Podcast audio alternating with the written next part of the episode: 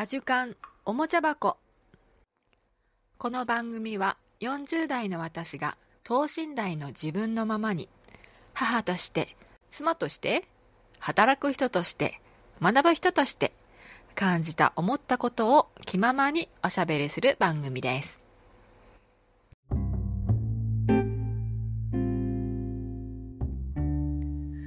皆さんこんにちは。おはようございます。こんばんは。お元気ですか？えっ、ー、と東京は今日の朝つい先ほどねえっ、ー、と地震がまあ小さな地震だったんですけどもありました。えっ、ー、と地震のたびにねまあ小さくても思うのはうんと大きな地震になってもしかしたらね何が起きるかわかんない？もしかしたら本当にもうこれが最後の瞬間で死んでしまうかもしれない。私は防災士なので、まあ、地震が起きても、うんと、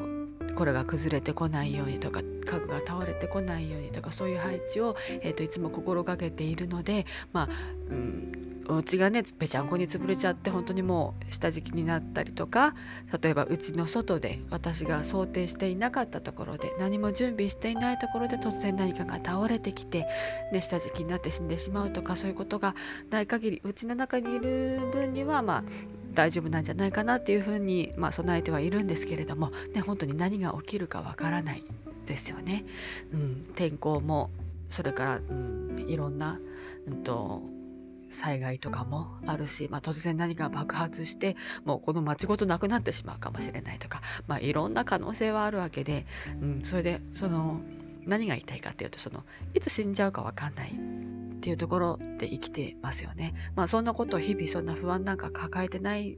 くて普段は過ごしていますけれども実際何かがあった時にもしかしたらもう本当にもう今この瞬間が最後かもしれないって思う時がねその小さな地震とかをきっかけにしてああ大丈夫かなって想像したりする時があります。うん、でもこれがもしも最後の瞬間だったとしてもああ私の人生良かったなって、うん、例えば息子たちに会えてよかったな。大好きな人と結婚できてよかったな。今周りにいる人たちと一緒に過ごせてよかったなとか。なんだろうな。やり遂げた感っていうのか。うん。そういうものに包まれて私は幸せだったなって。この人生ありがとうと思って死ねる死ねたらなんかそれがなんか一番いいっていうか、うん、なんか死ぬ瞬間になんか自分の人生がどうだったかなって思うのかなって思ったりする。なんかそういうなんか危機的自分の生命がこの脅かされるような状況にならないとそういう実感ってなかなか湧かないのかもしれないけれどもなんだろうな日々の生活の中でなんかうん。幸せだなとか改めてふと自分を見た時に、うん、なんか、うん、満足のいく人生が遅れているか？そういうのを時々考えることがあるし考えたいと、うん、思う時もたくさんあります。で今日の朝そうやって地震が小さいの起きた時に私がふって思ったのはねあの息子たちのことはもちろん成長していく姿見たいし大きくなってどんな大人になるのかとかどんな夢を叶えるんだろうとかその夢を応援したいとかいう気持ちはもちろんたくさんあるんだけどもなんかね日々私が伝えたいことはまあ伝えているしもしも例えば私が今この瞬間に死んでしまったとしても確かに息子たちは悲しんでくれるだろうし嘆くだろうしなんで死んでしまったんだろうってね悔しがってくれるだろうけどもなんか私の中では満足じゃないけどなんかねうん大丈夫だなっていう安心感みたいのが彼らに対してあります。うん、私が伝えたいことは伝えてきているし、私の考えていることとか、まあ、100%理解はできなくてるけれども思っていることを伝えてきているのでそれはなんか聞いてないつもりでもどこかに残ってていつか例えば10年後20年後にあんなこと言ってたっていうのなんか今思い出したよっていう瞬間があったりとかもするだろうからそういうなんかね種みたいな言葉の種みたいのは私の思いの種っていうのは彼らに十分植え付けてきているなまあ十分とは思わないけれどもある程度その時に応じて植え付けてきているからなんかね大丈夫なんじゃないかなってなんかね信じてる。そんなに不安がないんですね。でもその今日の朝地震が起きた時にあって今このまんま死んじゃったらダメだなって思ったのはやっぱり妹のことだったんですね。うん、妹の一人は、えっ、と、離婚してこの間離婚して、うん、うつ状態になってまあ、うん、入院したりしてまあ大変だったんですね。うん。結構大変。ほとんどなんかね無理やり私が離婚させたっていうか無理、うん、もう周りがみんなもう離婚してほしい早く実家に帰れとか早く家から出て行ってくれみたいな、うん、あ相手方のご実家からも相手のその旦那さんからも子供たちからもそんな風に言われててまあどんどんどんどんおかしくなっていく状況でそれでまあ最後には警察呼ばれたりとかも大変なことになったのでもう本当に最後はもう私がもう無理やり、うん、迎えに行くからっていう感じで迎えに行くからって言ったらもう意を決してっていうかまあ離婚することになって自分で、まあ、子供たちに連れられて実家まで帰ってきてくれたんですけども。だからそういう無理やりやらせてしまったそういう罪悪感はすごく私の中に残ってて。でもそのその今回ね思ったのはその妹のことじゃなかったの。そうそのね妹が、うんと実家に帰ってきてからまあ入院だなんだいろいろあったんだけどもそれでなんかすごくね今は落ち着いてきています。びっくりするぐらいになんかね普通にお話ができるようになってきててあなんかこのままいい方向に向かってくれればいいなって、うん、本当はあの私が一緒に住みたいなとか東京の方に来てもらって一緒になんか、うん、未来に向かってっていうか今を見つめてこれから何ができるのか見つめて一緒に歩んでいければいいかなとか思ったりしてたんだけどもなんか東京に出てくるのはやっぱりちょっとね、うんと、不安なのかな？それからやっぱり昔ねあの子供のところからちょっとやっぱもっともっと距離的に離れてしまうっていうのがやっぱりいやらしい嫌みたいなのでやっぱり実家実家にいてそれからまあ仕事がまだできるような状況でもなかったし、まあ、今でもまだちょっと難しいんだろうなと思うんだけどもだからその実家にいながら少しずつ回復していきたいそして自分の人生を立て直していくみたいな、まあ、具体的にはまだ何も始まってないけども少しずつすごくね落ち着いてきている感じがしてなんかちょっと最近は安心して見ていたんですけれどもそれがねあの実家にもう一人妹が住んでるんですね。そのもう一人の、うんと、末っ子の妹なんですけども末っ子の妹は、うんと、結婚をして子供を出産したんだけれども結婚した時も結局あのずっと実家にずっといて、うん、一時的には、うんと、アパートを借りて、うんと、旦那様と住んでっていう時期もあったんだろうか。まあ借りたのは知ってるけども実際住んでたのかどうかが怪しいっていうぐらい本当にもうお家のあの実家の近くに部屋を借りて、ね、そっちにそっちで暮らせばいいのにそれで時々遊びに来るとかだったら全然問題なかったんだけどももう多分ね寝泊まりとかも借りたアパートでもほとんど1週間とかもしなかったんじゃないかなっていうぐらいもう本当にもうべったりうちに実家にいたんですね。これでなんでそうなったかっていうともともとのその旦那様のご実家に、まあ、入ってほしいっていうことだったのがもうあち相手の実家には入りたくないとなんかお、ね、怖いお姉様がいてなんかお母さんがいてなんかねなんかややこしいしあのすごくもっともっと田舎だったんですよ相手方のお家が。なんかそこの住民にはなりたくないみたいなそういうなんか、うん、よくわかんないなんだろうな末っ子の妹のその若いもうちょっと少しでも都会にいたいみたいなまあ都会って言ってもすごく私のね、うちの実家も田舎なので、まあ、どんぐりの背比べにしか見えないけれども、まあ、彼女の中では何かが許せないところがあったらしくって結局ずっともうずっと実家に本当にいたんですよ。そしたらね旦那様的にもあちらの家族的にももちろんやっぱりなんだこれみたいななってだんだんその心が離れてまあ結局やっぱり離婚気づいたら離婚しているっていう状況だったんですけども私たちにもほとんど、ね、報告なんてものはまあ他の兄弟にはしてたんでしょうけども私にも報告もなく、まあ、報告なんてされてもしょうがないんだけれどもね、離婚したよとか別れたよとか一言言ってほしかったなっていうのはもちろんあったけどもね相談されてもそんな私の心が近くないなんだろうな一緒に暮らしたことがない妹なので末っ子の妹とは。だから私にはなんか相談できないみたいな感じだったのかもしれないし、うん、だからそれはしょうがないんだけども。でもそこからねこの立ち直ってまあまあなんだろうな。ある程度、うん、自分でその生きていく力をつけていつかはっていうかもう独り立ちしないといけないよねってずっと実家にいるまんまじゃ両親のストレスもあるし、子供も、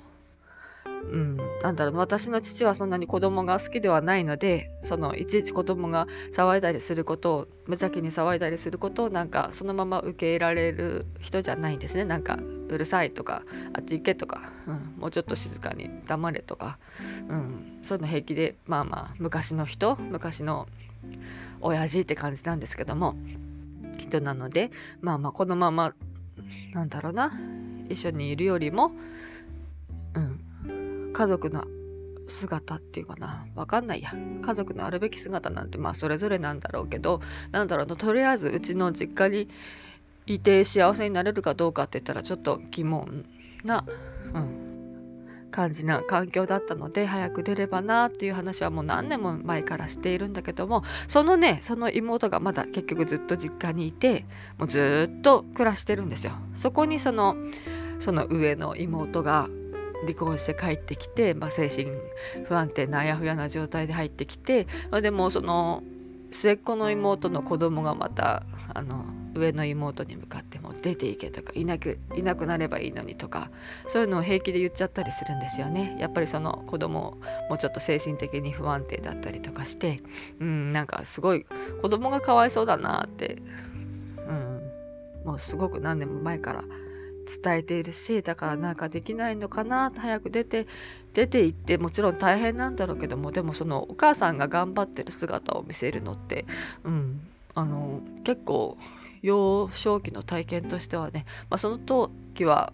貧乏だなとか嫌だなとか大変だなとか寂しいなとかいろいろあると思うんだけどもでもね大きくなった時の絶対宝物とか財産になるんだよね。そんで頑張ってる姿見せるといろんなとこからももちろんあの支援してもらえたり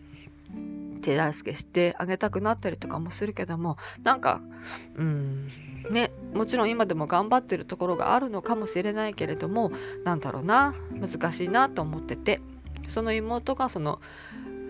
うん、末っ子の妹がだんだんちょっとうちから良くなってきて立ち直ってきた妹に対しても子供と同じように、うん、早く一人暮らししたらみたいなことを最近また言い出すようになったらしくてそれでまたまなんかそこで揉めている、うん、それがなんかねその末っ子の妹のなんか精神状態がすごくすごく今なんかどん底に悪くなってんのかなって。なんだろう。上の姉のことはうつまでなっちゃったからなんだろう離婚とかなった時とかもすごくなんかみんなが動いたっていうかみんなが協力したっていうかいろんなことをすごく考えたし私も実家に戻って話し合いとかもしたしっていうのを見ててなんか羨ましかったのかなとかね。私の時は何にも支えようともしてくれなかったのにとか、うん、そういうなんか寂しさ悔しさみたいなのがあるのかなそれが原因なのかなってねあの思ったりもするんだけどもうん、だからそれに対してその今日私がもしも今この瞬間で死んでしまったらなんかその末っ子の妹とはほとんど私はあのきちんと向かい合って喋ったこともないので、まあ、酔っ払ってる時にちょっとぐらいあの説教とか したことがあるけれどもなんだろうななんかしっかりとなんか語り合った経験がないんですね。だからなんかうん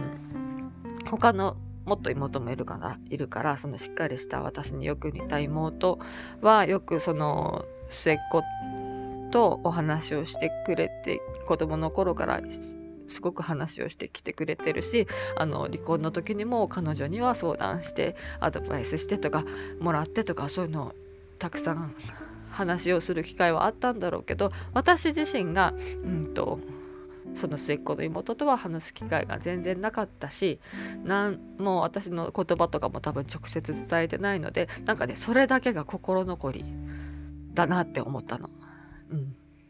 ね、なんかすごくまた長くなってきちゃったけどそうなんだよ。だからなんかねちゃんと本当に話をしたいなって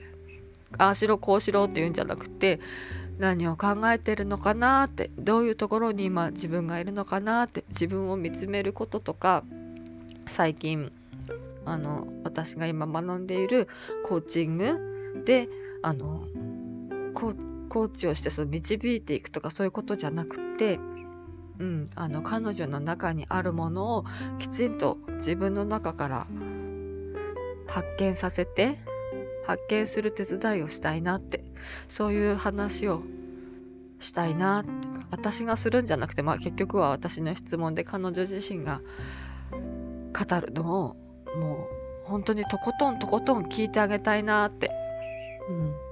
うん、多分ね話す場所がないしそんな風に聞いてもらったこともないんだろうなっていうのを、うん、このコーチングを始めてからもうなんか私の家族全員にコーチングしたいなっていう気持ちがすごく、うん、出てきました。うん、子供の頃からなんかなんか幸せっていう言葉はなんかドラマの中とか映画の中とかなんかただの理想っていうかみんなが夢見ているただの夢物語みたいな感じで思うことはすごく多かった。特に田舎に住んでるとなんか東京の ね夢みたいななんか全然違う世界が